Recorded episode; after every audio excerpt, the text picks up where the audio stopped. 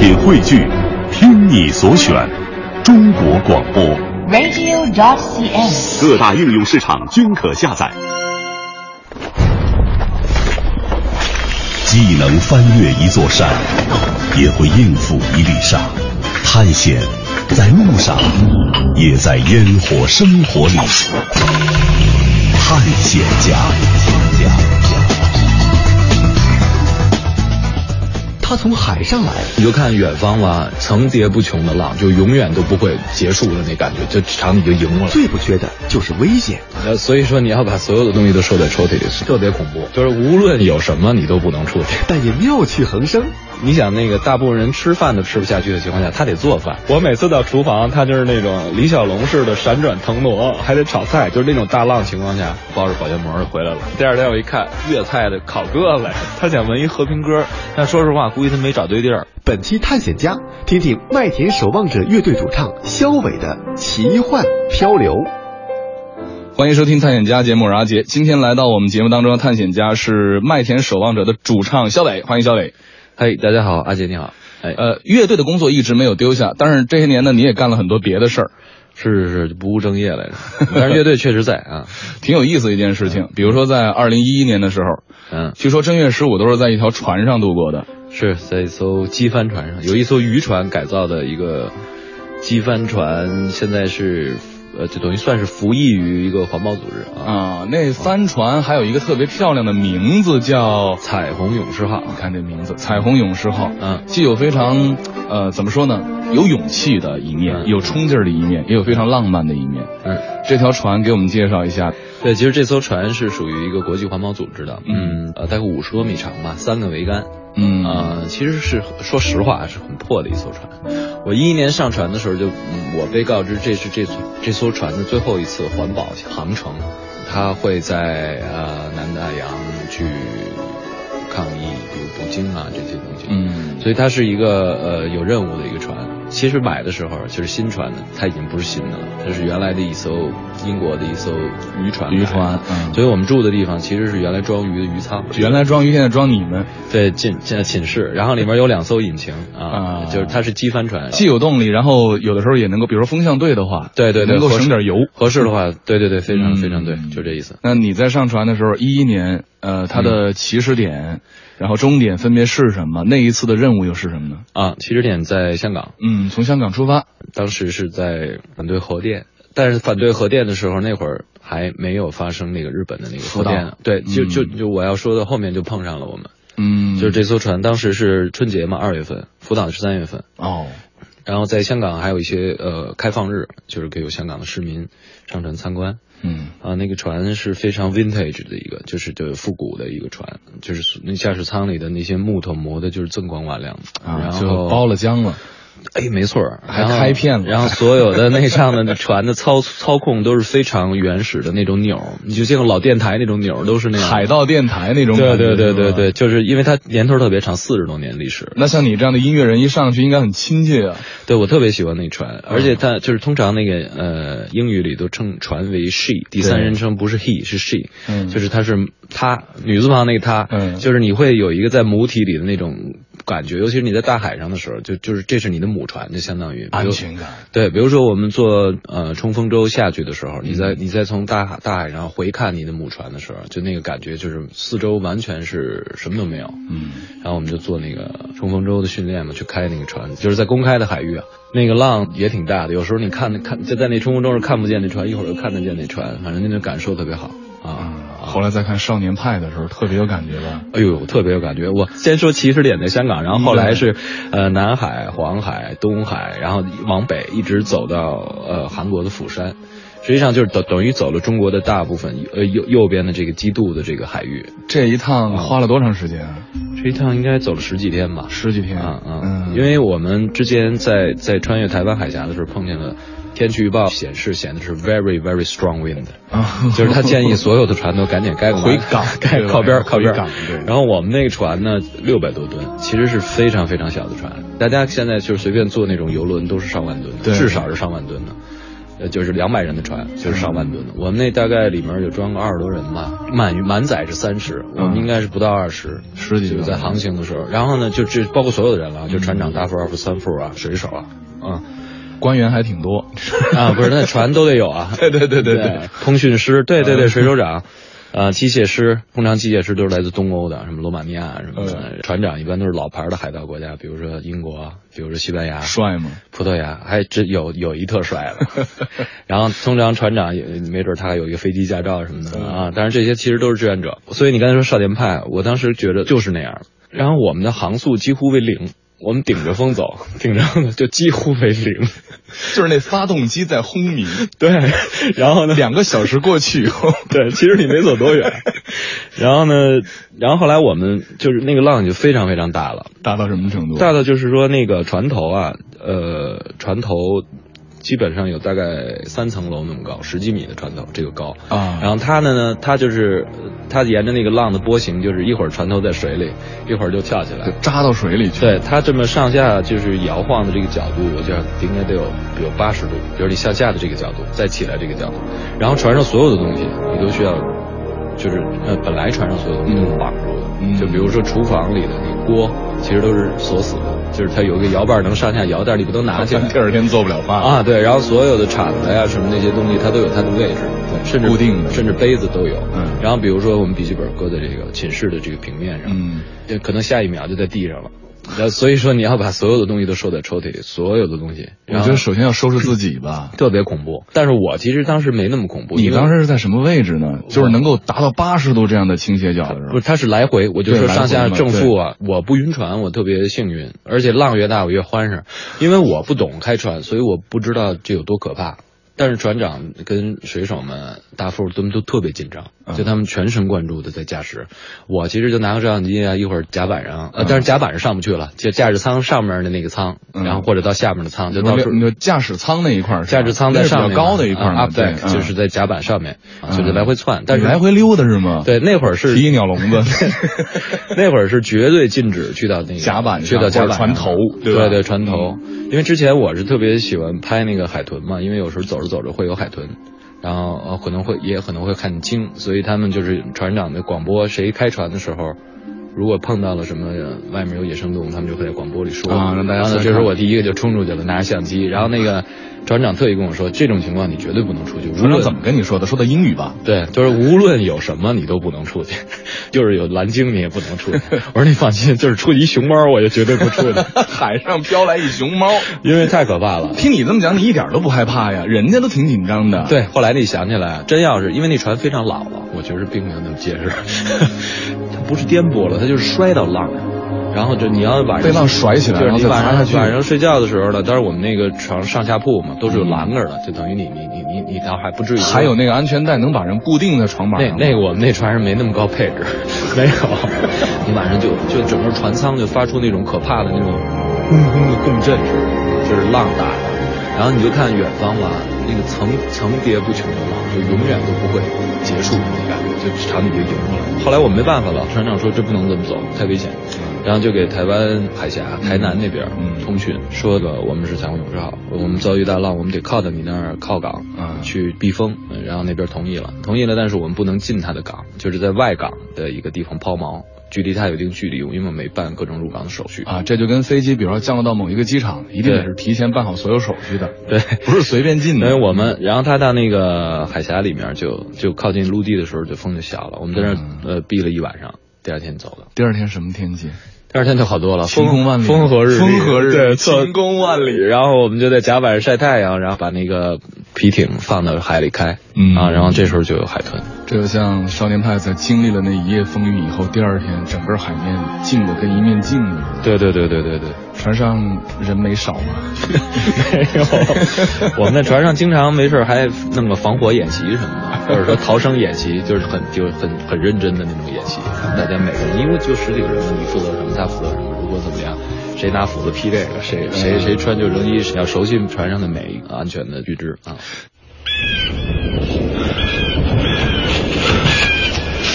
我是普通人，我是探险家，探险家。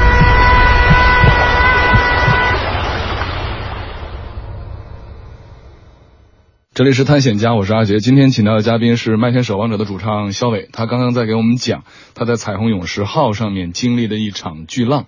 那么这一趟旅程十多天，对于肖伟来说，他得到了什么，看到了什么？在上岸以后，他会怎么来形容这一次旅程？我们会在下一节的节目当中和大家一起来分享。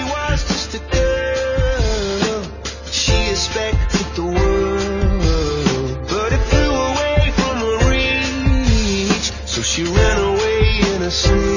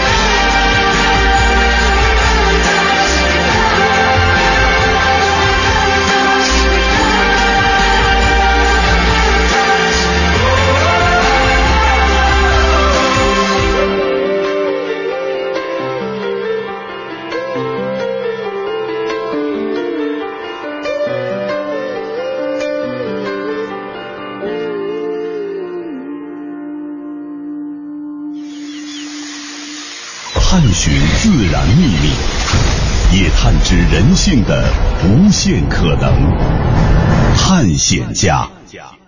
他从海上来，你就看远方吧，层叠不穷的浪，就永远都不会结束的那感觉，就场你就赢了。最不缺的就是危险。那所以说你要把所有的东西都收在抽屉里，是特别恐怖。就是无论有什么，你都不能出去。但也妙趣横生。你想那个大部分人吃饭都吃不下去的情况下，他得做饭。我每次到厨房，他就是那种李小龙式的闪转腾挪，还得炒菜，就是那种大浪情况下，包着保鲜膜就回来了。第二天我一看，粤菜的烤鸽子，他想 闻一和平鸽，但说实话。估计他没找对地儿。本期探险家，听听麦田守望者乐队主唱肖伟的奇幻漂流。欢迎回来，继续收听我们的探险家。今天的嘉宾是麦田守望者的主唱肖伟。呃，我们在上一段当中呢，聊到了在台湾海峡经历的那一次狂风巨浪，哈，嗯。挺舒服的，我觉得。一方面呢，我就是尽量想描述大浪的感觉，但另一方面，其实当时我真没觉得什么，因为我也不晕，反正有晕的，晕的就是就见不着这人了。对，就是他这几天也不吃东西了，然后什么都不干了，在驾驶舱是一个颠簸最小的地方，中间的地方，就跟那个海盗船似的。哎，你坐过那游乐场的海盗船吗？坐过，但是它是这样转，我我知道啊，你知道那海盗船，你坐的时候，在它最中间的那块木板上，你放一。可乐瓶儿不会掉，它不会掉。甭管你那船啊，海盗船怎么揉，到最后停了以后，那瓶子肯定是立在上面的。明白？对。但这船它是上下这种，就就是拍，你知道吗？这前脑袋拍完了以后，后屁股拍，就是这种。而且它那个声音就是共鸣腔发出的那个挺恐怖的。发出共振的时候，觉得船都要被撕裂了。对。当然迎来了第二天的风平浪静哈，然后呃快乐的旅程终究还会很快乐。这一趟十几天下来，你的收获是什么？呃，我就是对航海巨热爱，就是你了解就水手们的生活，然后船的各种，比如说前面的雷达是怎么工作的，然后还有老式的那种星象仪，水手们其实他们都会。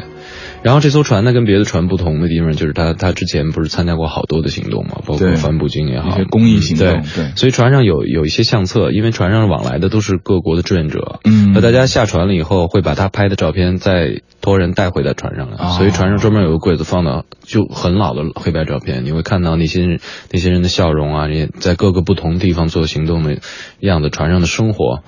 就是你很容易在船上就会跟一个人很透彻的了解他，相互的有更深的友谊，隐秘而伟大呀！啊，对。然后船上有一个俄罗斯老哥，他原来是那个核潜艇上的，他什么工种呢？在船上？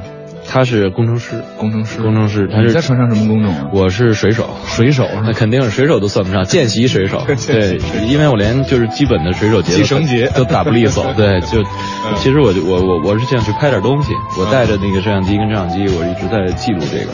俄罗斯那老哥，老哥是那个原来那个核潜艇上的前苏联的核潜艇上的战士，那个退役了以后，就是他说核潜艇太可怕了，它可以打击世界上任何一个地方。对，尤其是二次核打击能力嘛，就是在你的陆地，如果说被对方的核弹夷为平地的时候，只要你还有一艘核潜艇在。对，它还有还手的机会。对，就作为航程，在这这整个这个半球之内打击任何一个地方。然后他们说那个核潜艇的巨大无比，说里面呃吃喝玩乐，他说你不能想象，就是说它的那个里面的那个空间的感觉。嗯。但是实在待着太闷了，他们可能三个月都不浮出海面。他对战争有一种不能了解的反感，所以他后来就就加入到 NGO 了。他就希望做这个工程师可以做这些事。嗯。然后还有一个罗马尼亚的，因为都是社会主义国家嘛，然后聊了聊那老电影什么的。完了就是你还留不留 G B R？你又没有姑娘，你说你 姑娘有一个英国老姑娘，岁数比较大。那那那大姐也挺好，挺好的。她是一个英国人，反正就是联合国哪儿都有，也有泰国人、荷兰的，反正以欧洲为主吧。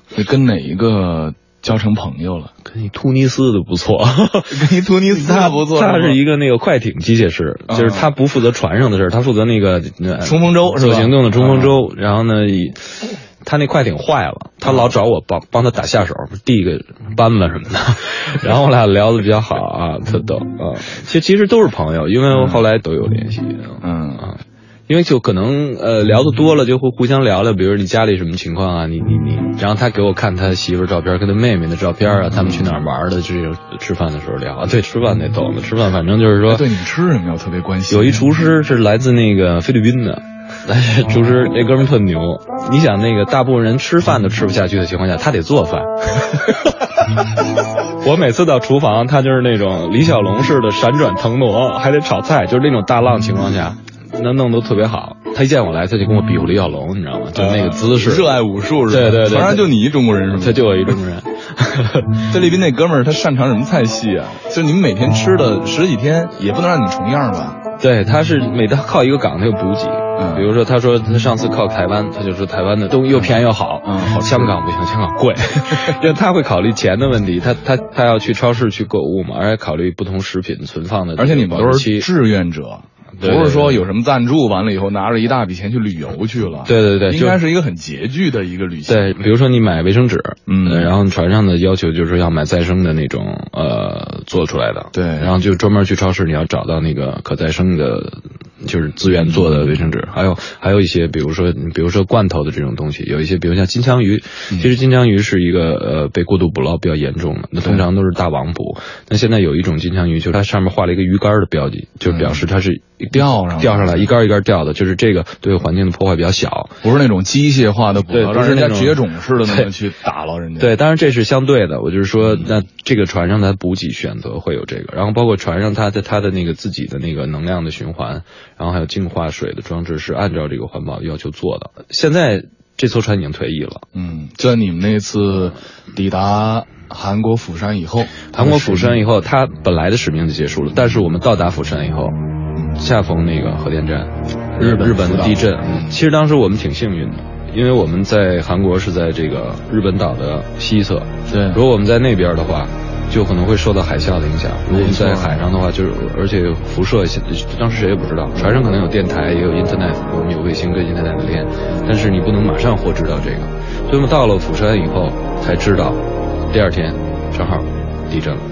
地震以后，那个这艘船本来要完成使命，后来当时他们决定从韩国开往日本，就等于他又加了一次他最后的行程是去日本，去去他去日本的外海域研究那个核辐射对生物造成影响，去采样了。然后当时他们在韩国的时候来了一些核辐射的科学家。嗯其实当时在大家在船上都比较紧张，因为离离日本挺近的，也不知道那个到底会有什么嗯影响。这一趟下来的话，有些细节问题还要请你给大家解释一下哈。比如说十几天，然后船上这些人，呃，一些嗯工作之外的时间怎么去打发呢？你教会他们斗地主之外的时？间没有，因为我也不会，不是还真不玩牌，没有什么唱歌给他们听。我们就是通常交换交换 MP 三，就是因为我带了好多 MP 三嘛，然后他们呢，其实嗯。我我就是其实这挺有意思的，因为你从那个苏联老哥那儿，你能弄着好多俄罗斯的歌嗯。和特别重的 heavy metal，罗马尼亚那边就是比较哎民族化一点的，然后中东那哥们儿那 MP 三那盘里在逗呢，都是各种鼻儿啊笛儿的，反正特别有意思。然后泰国那个，当然当然有大家各都都喜欢的，比如说摇就跟个小联合国一样，对摇滚摇滚乐是吧？嗯。就就那种，而且其实就就比如说在中国，可能你找什么样的音乐，因为版权的问题容易找。嗯那作为朋友之间的交换，他就觉得这特别美妙。对于他们来说，那是一件很珍贵的事情，对对对对，因为他们的每一首歌是付出了代价的。对，但我可以把我我们乐队的歌给他，我写的歌给。麦田守望者的歌我没关系。我拥有绝对的这个权利权。对。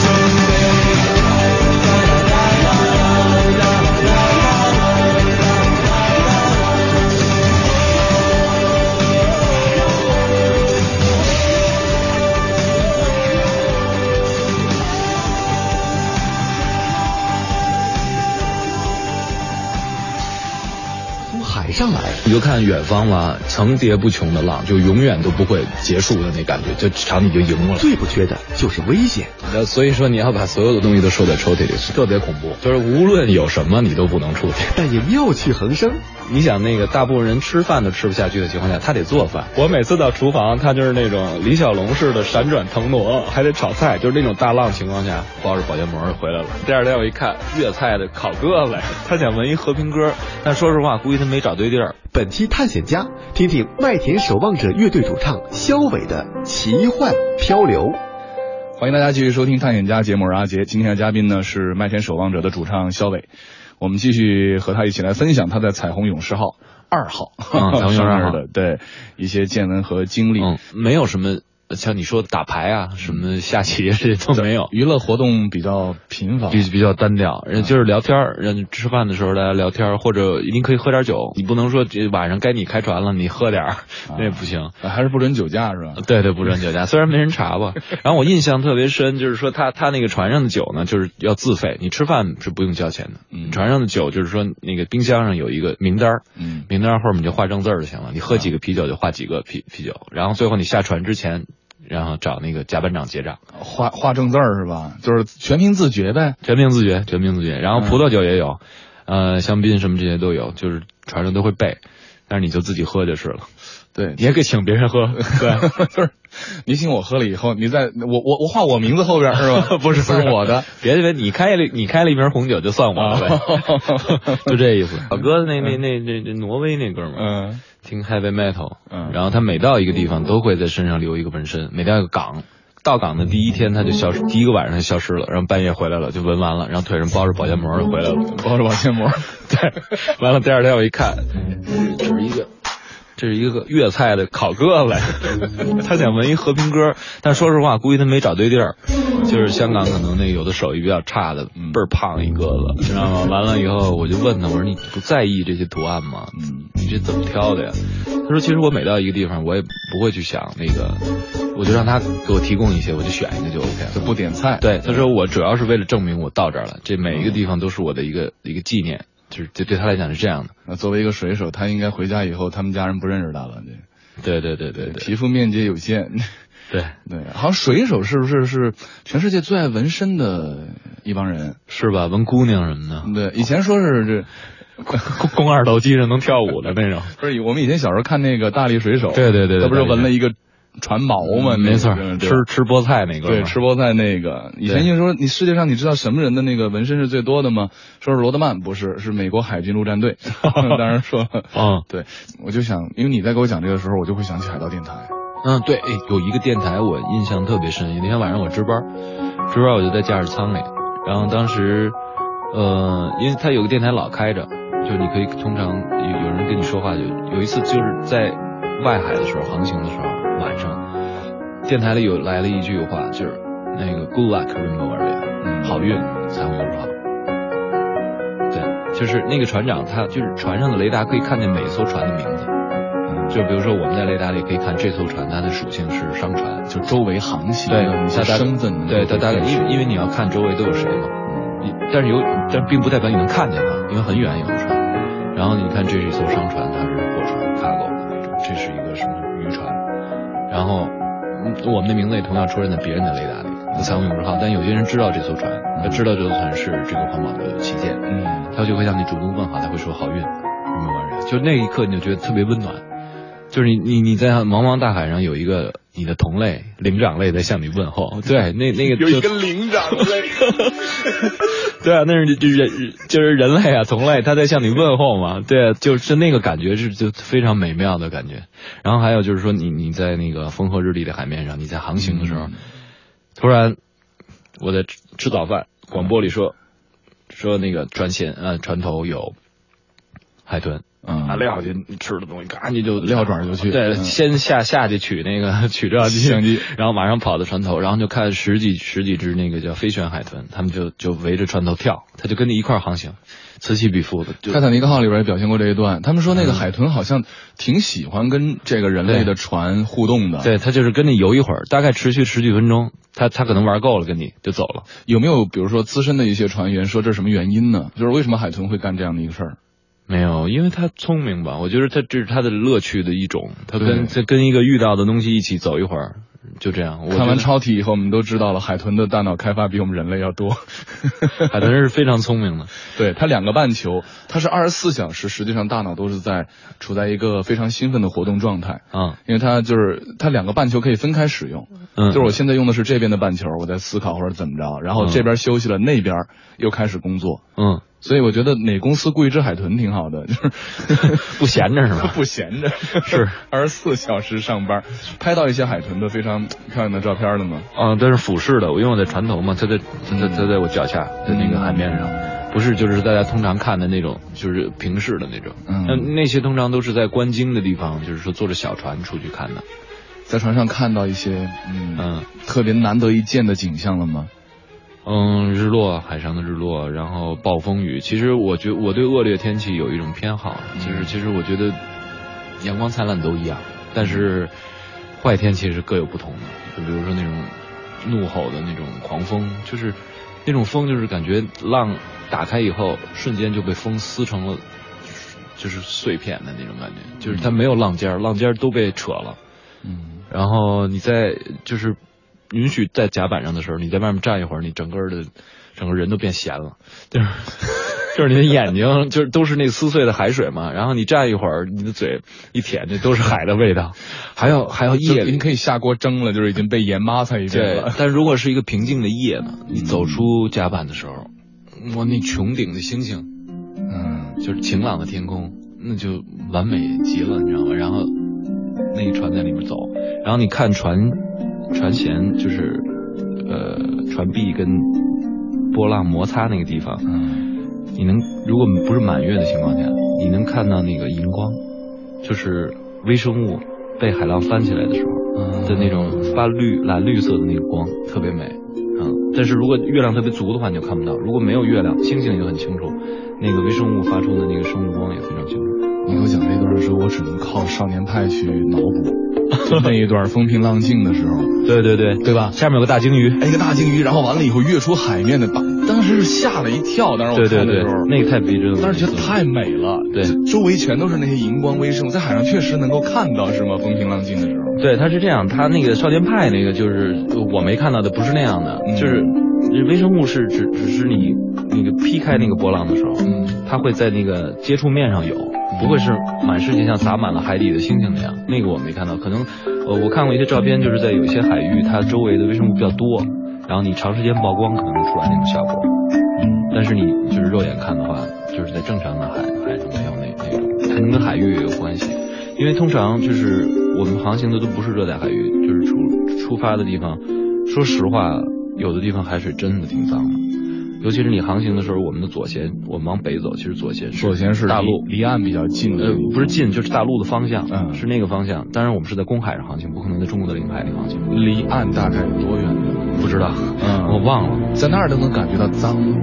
你会看到那个地平线，呃就是海天交界线的中间有一条呃棕色的带。嗯呃，我还特意问了，那他就是那个就是 pollution，通讯工程师就非常确定的说，那个方向就是污染，就是在天跟海之间有一有一一俩宽的这么一条带，但是你往那个方向看，你往太平洋那个方向看，嗯就没有。然后还有一次，我们是就好像发生什么很大的事儿，我看雷达里全是船，在雷达里。密密麻麻密密麻麻的，但是在我看来，我只是看到挺远的地方有一些船，嗯。就是它的那个范围不一样，然后那个就是跟咱们堵车的情况不一样，就是说咱俩后面的驾驶舱里都能看见了，嗯但是在海上就是说你你不能像陆地上的说，我速度开得很快，我想站就站住，嗯。你站不住。所以说，那个 船跟船之间的安全距离跟陆地上是不一样的。所以在那种情况下，其实上它我们是走进了一个联合捕鱼的一个一个队，啊，然后用望远镜你能看到那个渔船上写着浙凤多少多少号，反正就是他们应该几十艘渔船，他们在联合拉网作业。嗯它是一个一个一个捕鱼的一个群体的一个方式，我们就在那中间穿过去，所以当时要驾驶非常小心。嗯就是对于驾驶员来讲，他船长来讲，他他是有这么一个考虑。但是我当时没觉得说这不挺大块吗？走呗。就后来才明白，其实这也挺危险的。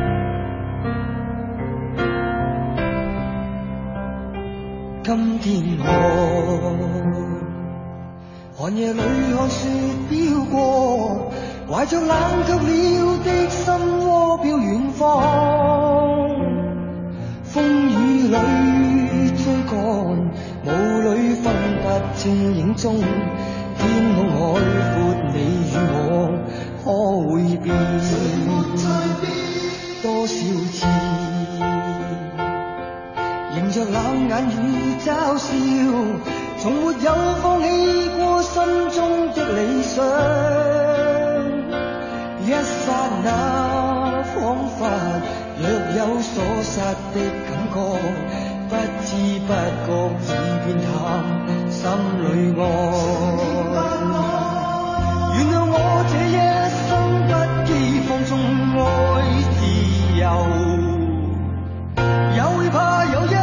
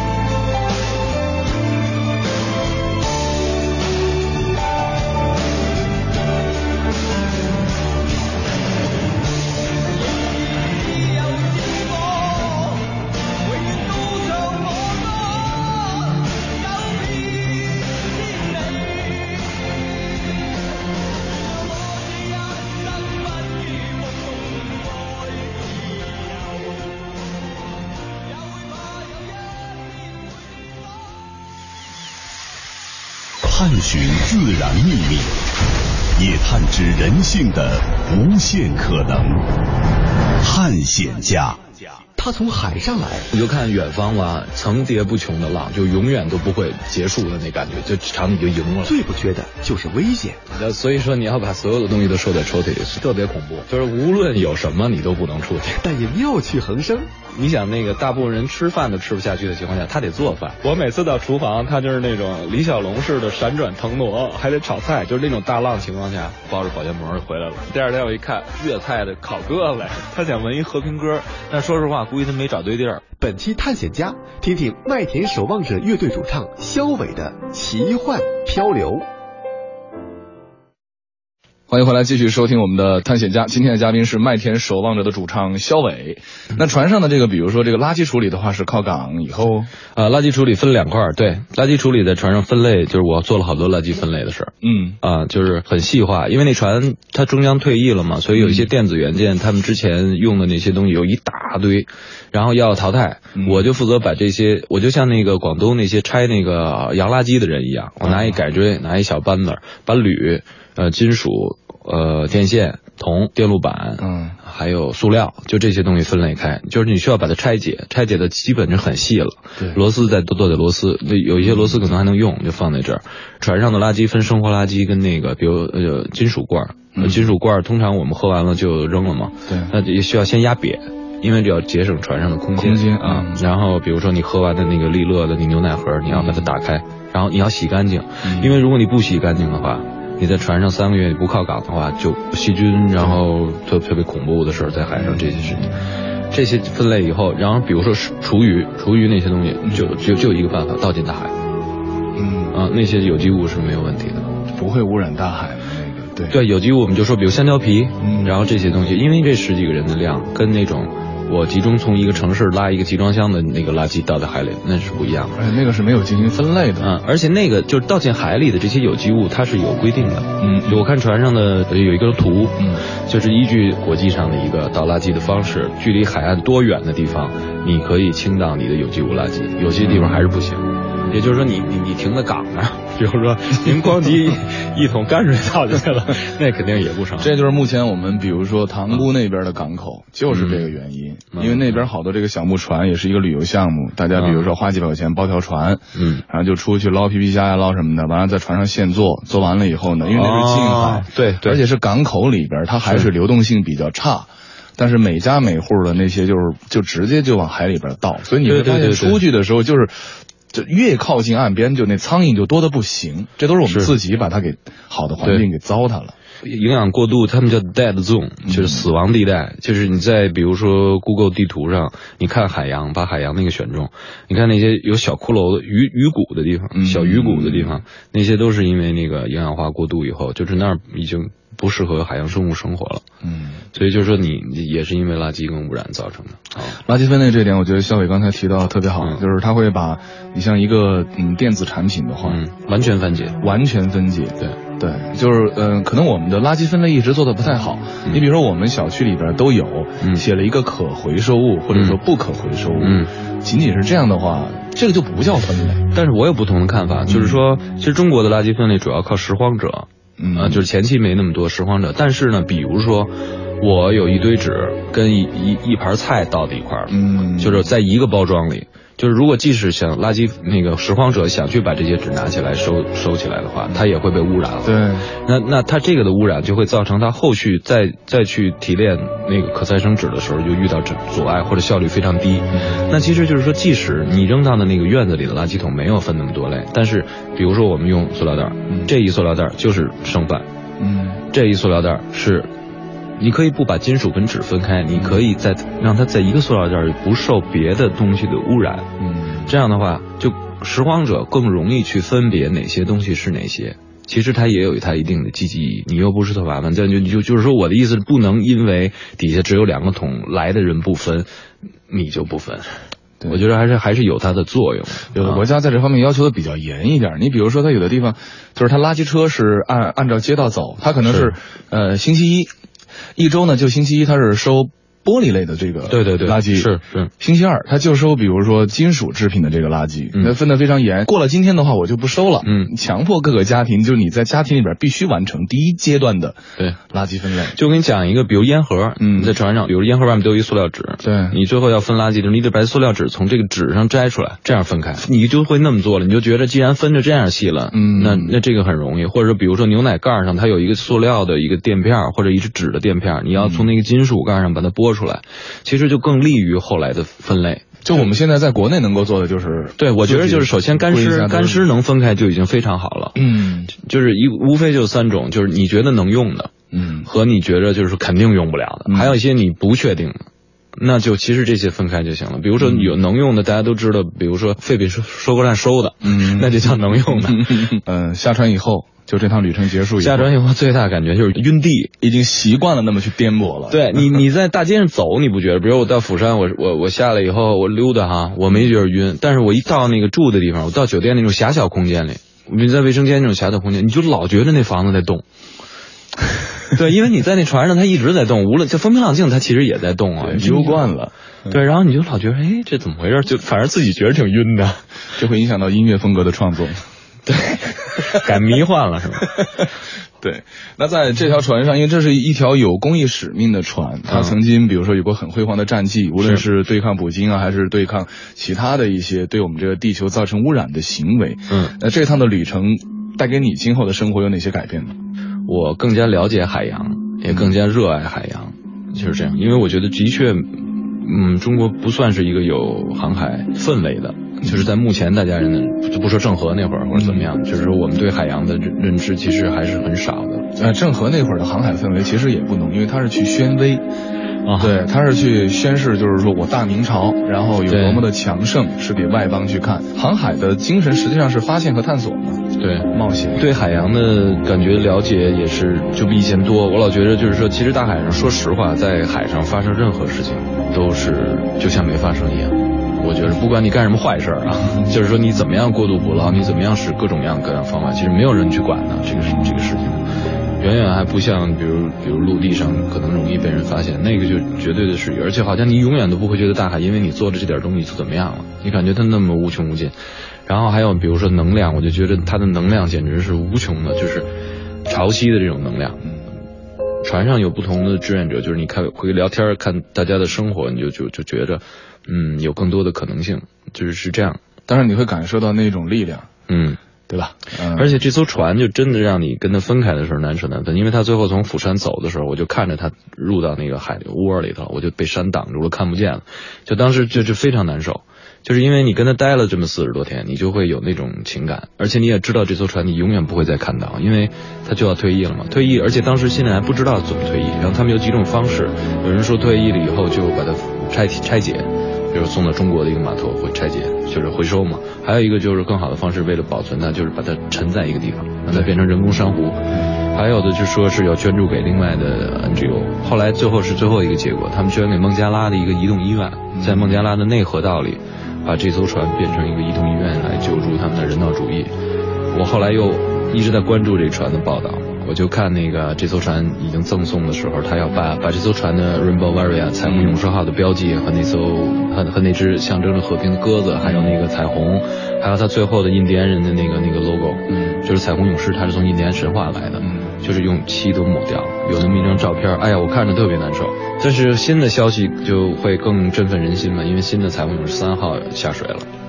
就是在当年的十月份下水的，就是那那艘船是一艘新船，是一个超级环保的一艘船，从动力就从设计的角度，那艘船是是德国造船厂设计的，非常的漂亮。我就是惦记着上那艘船再去 再去感受一下啊。嗯，用俄罗斯老哥的话说，就是 d a s v i d a n i a 我们跟这个彩虹者二号说了这个再见。嗯，好，谢谢谢谢肖宇来到我们的节目当中，把他在彩虹勇士号上面的这一段难忘的经历和大家一起来分享。我们会在下一期的节目当中呢，和肖伟一块儿来聊到他其他的一些有意思的经历，比如说他曾经去过南北极，尽管现在有这样的旅游项目，但是去的人呢也并不是很多。我们可以提前的来分享一下，也让他告诉我们应该做一些什么做准备。另外的话呢，呃，肖伟在对于自然界的纪录片的拍摄方面也有很多的作品可以和大家一起来分享，通过他的镜头。这里是探险家，我是阿杰，我们下期节目再见。